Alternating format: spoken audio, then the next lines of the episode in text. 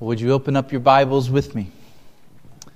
And let's look together at the book of Exodus in chapter 3. Exodus chapter 3.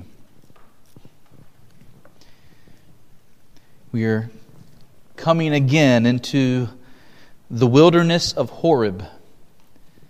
Um, we're at a mountain, a mountain that we know as, as Sinai. I love the hymns we sang this morning, and I outdid my throat trying to sing them. So, excuse me. Uh, this place where Moses is, in our day, in 2014, uh, this place is a part of the country of Egypt.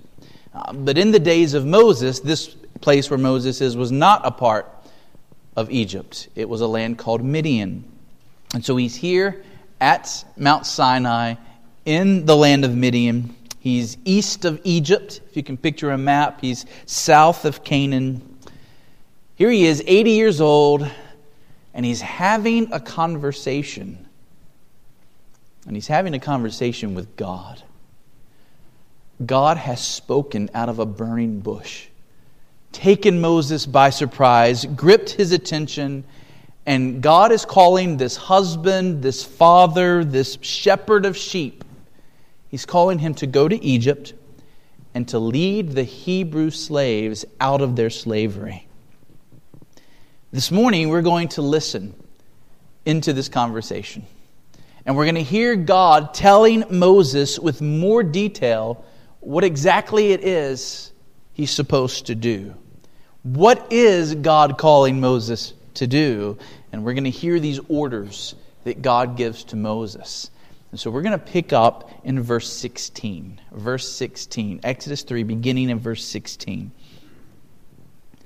Go and gather the elders of Israel together and say to them, The Lord, the God of your fathers, the God of Abraham, of Isaac, and of Jacob, has appeared to me, saying, I have observed you and what has been done to you in Egypt, and I promise that I will bring you up out of the affliction of Egypt to the land of the Canaanites, the Hittites, the Amorites, the Perizzites, the Hivites, and the Jebusites, a land flowing with milk and honey. And they will listen to your voice. And you and the elders of Israel shall go to the king of Egypt and say to him, The Lord, the God of the Hebrews, has met with us. And now, please let us go a three days' journey into the wilderness that we may sacrifice to the Lord our God. But I know that the king of Egypt will not let you go, unless compelled by a mighty hand. So I will stretch out my hand and strike Egypt with all the wonders that I will do in it. After that, he will let you go. And I will give this people favor in the sight of the Egyptians. And when you go, you shall not go empty. But each woman shall ask her neighbor, and any woman who lives in her house, for silver and gold jewelry and for clothing. You shall put them on your sons and on your daughters, and so you shall plunder the Egyptians. So here we have the orders that God gives to Moses. Particularly, Moses is to deliver two messages. He's to deliver a message to the Israelites, and he's to deliver, to deliver a message to Pharaoh. And so, what I want us to do this morning is look at those one at a time. So, first, note that Moses is to deliver a message to the Israelites. But Moses is not to go to Egypt and gather all of the Israelites together to hear this message. Uh, some estimates say that there were as many as two million Israelites in Egypt at this point. Even if that number is too high, as some think, there were certainly far more Israelites in Egypt for Moses to be able to speak and for all of them to be able to hear him. So he's not to gather all of Israel together. Rather, God tells Moses to gather the elders of Israel. Moses is going to speak to the people of Israel through their leaders, and through those leaders, the rest of the people would hear. Um, let's just take a moment to note that all the way back here in Exodus chapter 3, we see the value of representative leadership. we see in this passage how helpful and wise it can be to have leaders who represent a people and speak for them and speak to them. And it's worth pointing out this pattern here because it becomes the same pattern that God establishes for his churches in the New Testament. In the New Testament, we see that churches, congregations, are to be led by a plurality of elders, a plurality of pastors, who not only care for God's people, but are able to represent their people and speak for that church when it is necessary. So, for example, in the first centuries of Christianity, there were several times when very serious false teachings were begin to, beginning to wreak havoc on churches. And it was through representatives of the churches being sent together to form councils that they were able to meet, make decisions, and the gospel was preserved and the people of God were protected. Um, still today, denominations like the Southern Baptist Convention operate this way. There are representatives of each church that come together representing the people at an annual meeting. And they speak for the church and they get to come back and speak to the church. Uh, this passage, interestingly enough, we, we just read it and gloss over it like it's something small. Um, but in, in researching for this sermon, it turns out this passage was important in bringing about the kind of government we have here in the United States. That people noted that Moses didn't go directly to the people, but went to their elders, their leaders, their representatives. Uh, back in the 1600s, a Scottish Presbyterian pastor named Samuel Rutherford wrote a book called Lex Rex. And our Latin scholars in here know those words. Lex Rex, it means the law is king. And what that book did is it went through the Bible and observed how over and over again God appoints representative bodies to govern. And that book became highly influential. Uh, Rick Phillips says this about that book. He says, This book surveyed the form of government seen in the Bible and argued that people should be governed by representatives organized in a hierarchy of lesser and greater ruling bodies. So, just as the people of Israel were organized into families, clans, tribes, and the nation, so also Americans are governed by cities and towns, counties, states, and the federal government. In this covenantal system of representative government, Differing authority is assigned to each level, and the people are defended from the tyranny of higher governments by the power of the local governments. This was, in fact, Rick Phillips says, the biblical rationale for America's war for independence. The colony's rebellion against a tyrannical king was justly conducted under the authority of the lesser magistrates who were fulfilling their biblical duty to protect the rights of the people. And so, while we might just read right over this verse, it turns out that verses like this have had a great deal of impact in bringing us even to the day that we're at today. And it is voting season. Don't forget to vote. Don't forget to be salt and light in the community by seeking to uh, bring into leadership people who will represent us well and will craft policies that will care for God's people and God's church. We also see in this passage that we are to show respect to those who are in authority. Remember, God could have called Moses to bypass the elders of Israel. He could have told Moses, Don't worry about the elders of Israel, go directly to the people. But that's not what God does. God commands Moses to go to the elders first, speak to them first. And it's a reminder that our God is a God of decency, a God of order. We live in a culture that was built on revolution. Uh, we live in a country that was built on the, the overthrow of authority. And so there is something in the American spirit that values rebellion, there's something in the American spirit that values pushing back against authority. But at the end of the day, we need to remember that authority is a gift from God. God uses those he puts in authority to serve our welfare. authority can be abused. But when authority is wielded in a decent way, it reaps benefits for those who are under that authority. In our culture, more and more, the truly rebellious people are those who actually embrace submitting to good and lawful authority. And so we as Christians need to learn this lesson. We are to respect the authorities that God has placed in our lives.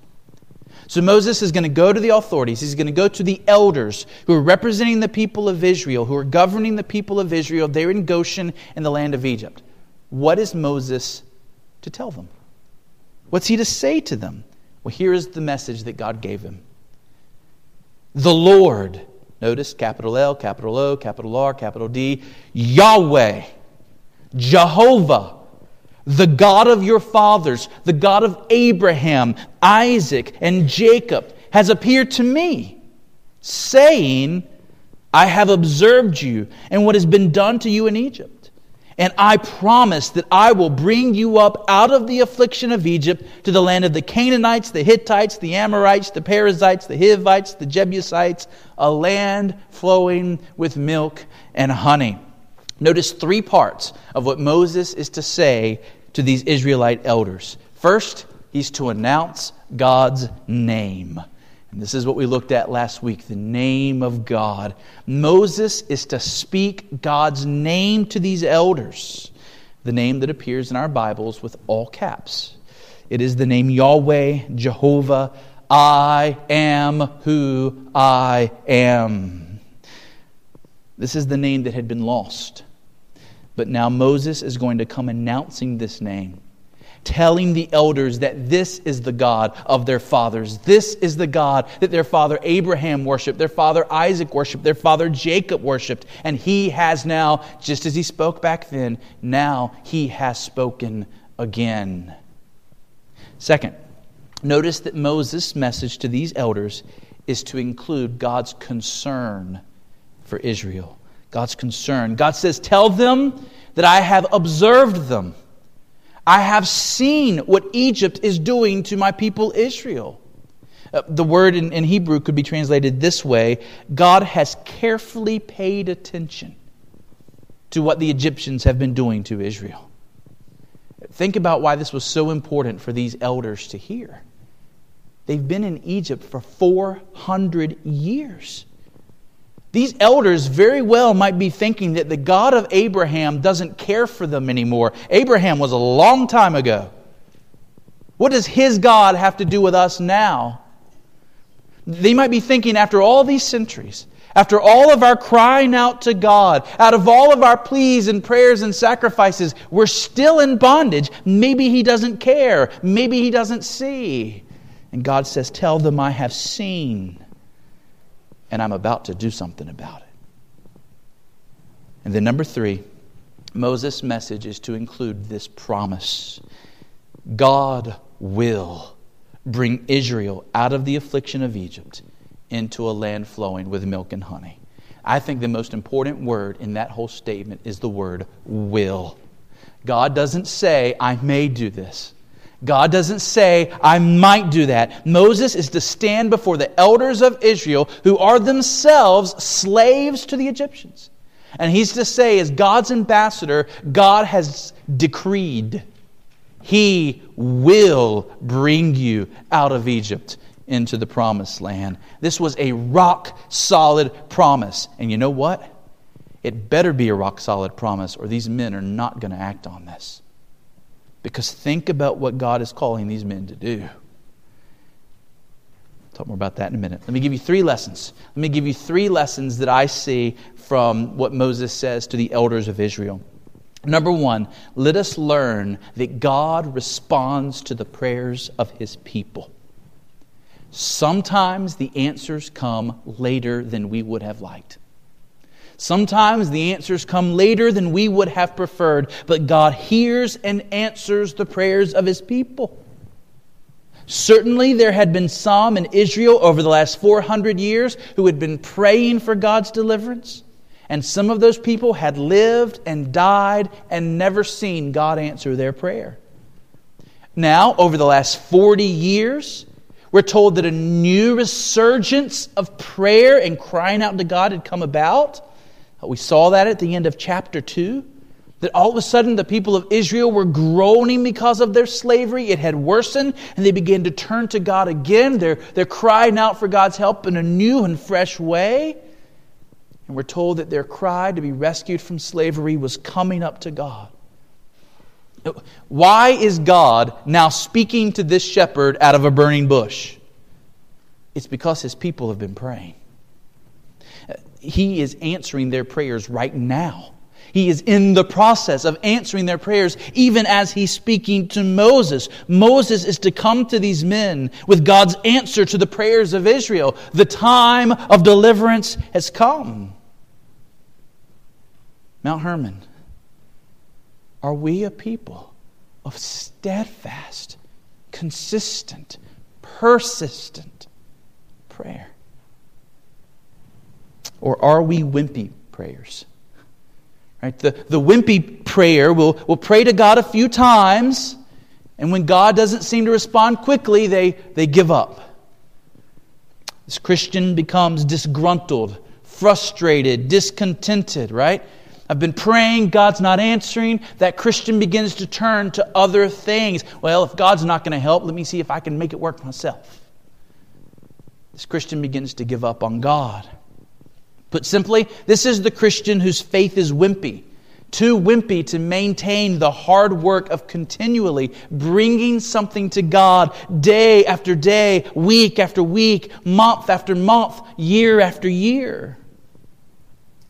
But the strong Christian perseveres in prayer, even when God doesn't immediately answer. The strong Christian knows there's a reason for God's delay. The strong Christian knows that God does a wonderful work of making us humble and holy as we persist in wrestling with Him, crying out for, to Him over a long period of time. God does His child good as that child learns to wrestle with God in prayer over months and years. And then, when the answer finally comes, how sweet it is. There is a depth of joy and a depth of fellowship with God that this Christian will know that the wimpy prayer who gave up so quickly will never, ever know. Mount Hermon, let us be faithful in prayer. Let us be persistent. God will answer in His own time. And when He does, as with Israel and Egypt, we may find that His answer is breathtaking and His answer is wonderful. Second lesson let us learn from Moses' message to the Israelite elders that God's promises to us call for faith. Did you notice that? God's promises to us call for faith. God is giving these elders a promise I will bring you out of Egypt. But now he's calling on them to believe it and to act on that promise. He's calling on these elders to go with Moses to stand before Pharaoh and to request for Israel to leave the land. Uh, think about how dangerous this was going to be for these elders. Think about how risky this was to stand before the most powerful man in the ancient world. If they don't believe this promise of God, this is going to sound to them like a suicide mission. But God says to them, I will deliver you. Therefore, go with Moses bring this request to Pharaoh. And through their action, his promise is going to come true. Mount Hermon, we need to understand that's exactly how it is with us. God gives us promises through Jesus. He promises us He's going to bring us safely to heaven. But we must respond to that promise with faith, and that faith will always show itself in action. We are not to sit back in our La-Z-Boys and say, Well, I'm going to heaven. God promised. No. God promised He would bring you to heaven, and He gave you commands that you're to trust Him enough to obey, through which He's going to bring you to heaven. You must repent and keep on repenting, and as you repent, He's going to be bringing you to heaven. You're to be trusting Jesus and continuing to trust Jesus. You're to live a life of action, taking God at His word, doing what He says. And as you do these things through faith, God is going to save you, make you like Jesus, bring you safely to heaven. In our Sunday school class this morning, we were looking at the commands of Christian fellowship. How God says, I keep my people saved. But let me tell you how I keep my people saved. I command them to be around one another, encouraging one another, admonishing one another. And as they obey that command, I'm working to keep them believing. And so when God gives us promises, we're to receive those promises with faith that move us to take action. And then, number three, let us remember that God's promises are rock solid. Just as God said, I will bring Israel out of Egypt, He has said to us, I will bring my people into heaven. There are no maybes in God's promise to us. God has not said to you, if you will follow Jesus, you might make it. That's not what He said. What He said is, if you repent of your sins and you believe on the Lord Jesus Christ, you will be saved. Romans 10, quoting from the book of Joel Everyone who calls on the name of the Lord will be saved. You can bank on it. You can count on it. If you take God at His word, He will prove Himself faithful to you. Your own parents might deceive you. Your own children might deceive you. The people you trust most in this world might deceive you. God will never deceive you. Never. So trust Him. His promises are rock solid. The grass withers, the flower fades, but the word of the Lord stands forever. Okay, now let's look at the second message the message that Moses, with these elders with him, they're to go before Pharaoh and deliver a message. Notice something here that must have been very comforting to Moses. God tells Moses ahead of time that the elders of Israel they are going to listen to him. He tells Moses, he says, they will listen to you and they will go with you to Pharaoh. So put yourself in the shoes of Moses, right? He hasn't been in Egypt in 40 years. It's not like he's, you know, real close to these elders. It's not like they're his friends and he knows them well, right? No, but when he was in Egypt 40 years ago, that relationship was not a good relationship. And now he's been gone 40 years. And he's going to come back and say, hey, let's go stand before Pharaoh and see if he'll let us go. There's every reason to see why Moses was thinking, this will never work, God. These elders of Israel, they're never going to listen to me. And God says, they will. They will listen to you. And the only thing we can do with that is chalk it up to the sovereign work of God and moving their hearts to believe and to do what he said. Okay, so Moses and these elders come to Pharaoh. What are they going to say? You might be a little surprised at this. The first message that God tells Moses to deliver to Pharaoh is not, Pharaoh, let my people go. That's not the first message.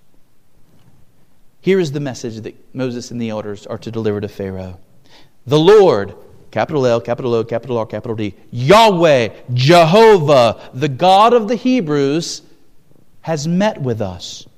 And now, please let us go a three days' journey into the wilderness that we may sacrifice to the Lord our God. It's not, Pharaoh, we're going to Canaan. That's not the message, not at the beginning. It's, can we have a three day retreat as a nation? to sacrifice to our God. What do we do with that? Why were they only asking Pharaoh for a few days off to worship God in the wilderness? What about asking for their freedom? What about demanding their freedom? Well, before I tell you the, the main way that Christians have understood this passage, I want to mention a different view that I think is worth our consideration. Um, Doug Stuart's commentary on Exodus is a fantastic commentary. Um, I am a nerd when it comes to commentaries. I purchased that commentary years ago just to read it for fun, and it's it's worth it. I mean, it's it's a great commentary. It's very helpful, very interesting. But on this passage, Doug Stuart's view is different than than most. He argues that asking for three days to go into the wilderness and worship God was a very gentle and polite way of asking for Israel's freedom. I want to read for you what he says. You consider, see if it's convincing to you, and then I'll tell you what the traditional view is. Stuart says this He says, We must appreciate the way many people in Eastern societies, including those of the ancient Near East, have preferred to use suggestive, gentle, restrained, and limited ways of making request, as opposed to simply coming right out and asking for what they wanted. There are few analogies in North American or Western culture, but the following examples might be illustrative. Would you please hand me the remote? Is actually a way of saying, I'm going to control what we watch, if you don't mind. Likewise, Dad, can I have the keys to the car? Usually means, Dad, may I use the car for the next several hours? Which means, of course, you're not going to have access to it, Dad. Also, um, how much money do you have on you? Is actually a way of indicating, I'd like to borrow some money from you. In particular, English speaking cultures do this sort of thing with requests for time. Have you got a second? Is not literally a request for a second. It's a way of saying, I'd like to spend some time with you for a few moments. Uh, he'll be with you in a moment is not literally true. It means keep waiting, eventually he's coming, right? So, in these expressions, the amount of time literally stated is minuscule compared to the amount of time actually experienced. Well, Stuart says this is how let us take a three day journey functions in the speech of Moses and the elders to Pharaoh. The time requested is minuscule compared to the time actually expected. Three day journey, Stuart says, was an idiom in the ancient world for a major trip with formal consequences. Pharaoh would have heard it that way. He would have known that they were asking actually for far more than a three days journey, and that was why he refused. Moreover, the demand for the people to offer sacrifices to the Lord our God was another way of implying, without quite so many words, that the people were going to leave Egypt, since, as develops later, the Israelites expect to worship Yahweh far from Egypt on Mount Sinai, completely out of and free from Egyptian oversight. Pharaoh's continuing resistance to the demands of Yahweh must be read in this light. He knew from the start that the Israelites were not merely asking for three days off from work, they were asking to migrate from Egypt. So that's Stuart's view. He says, actually, this is a way of asking Pharaoh, let us go. But it's a gentle way.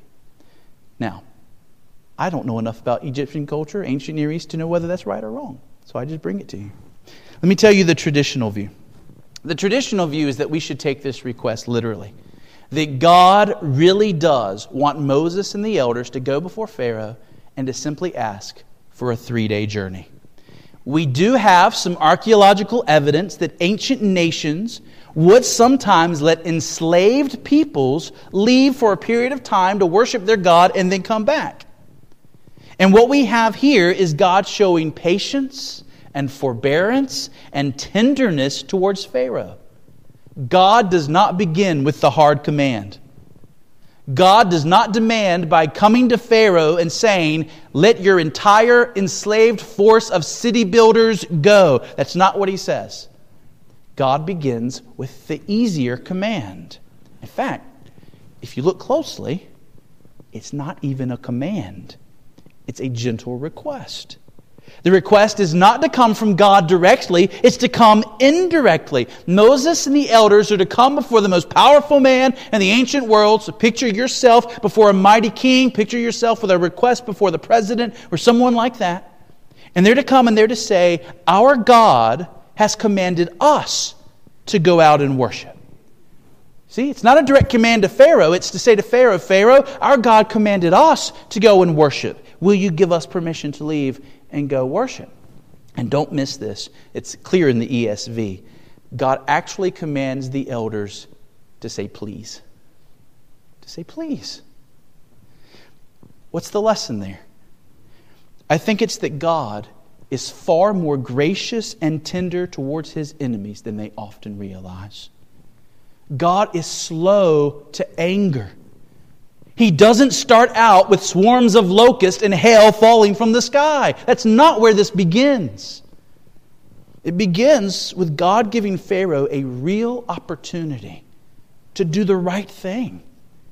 And it's only as people rebel against God and act in sin against God that He begins to up the ante more and more until He humbles them to the place where they're willing to acknowledge Him. On the last day, no one will be able to say that God is being unjust in condemning them to hell. As with Pharaoh, God will be able to show how he was slow to anger, how he was patient with them, full of patience. But they would not turn and they would not listen. I wonder if there's anyone in this room who is hardening their heart against God. Is there anyone here who is continuing to refuse God's offer of salvation? Are you refusing to follow the Lord Jesus Christ? Dear friends, do not abuse God's patience towards you. He's being gracious. He's given you an opportunity to repent. He's given you the breath in your lungs. He's given you the strength in your body. He's brought you to this place on this day. He's being merciful to you. Don't follow in Pharaoh's footsteps. Oh, Pharaoh's going to have so many opportunities to do the right thing. So many opportunities. And just as God told Moses ahead of time how the elders would respond, he also goes ahead and tells Moses ahead of time how Pharaoh's going to respond. He tells Moses, Pharaoh's not going to listen to you. Pharaoh's not going to let the people of God go unless compelled by a mighty hand. God is going to have to compel Pharaoh. In Mount Hermon, God has a mighty hand of compulsion. For those who harden themselves in rebellion against God, God has his ways of bringing his enemies to their knees. God doesn't tell Moses all about the details of how he's going to do it, but he simply tells Moses, I'm going to perform wonders. And he declares that through his mighty hand, Pharaoh will give in. At first, he's not going to listen, Moses, but I'm going to do mighty wonders. I'm going to compel him, and he will let the people go. And then there's more. The wonders that God will perform will be of such a nature that the Egyptians will actually hand over to the Israelites their valuables.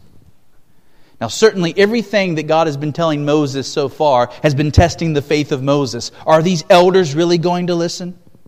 Will Pharaoh really have such a change of heart that he's going to let his entire enslaved force go?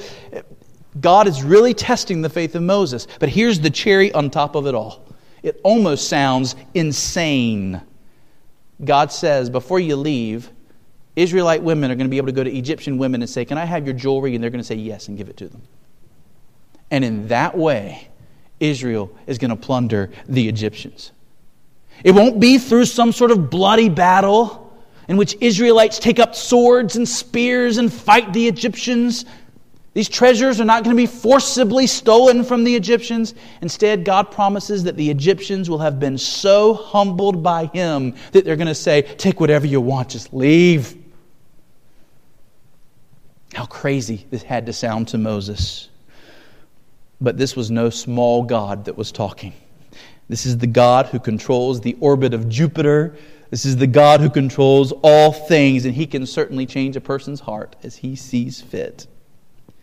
I wonder, Christian, are there any promises of God that you find unbelievable?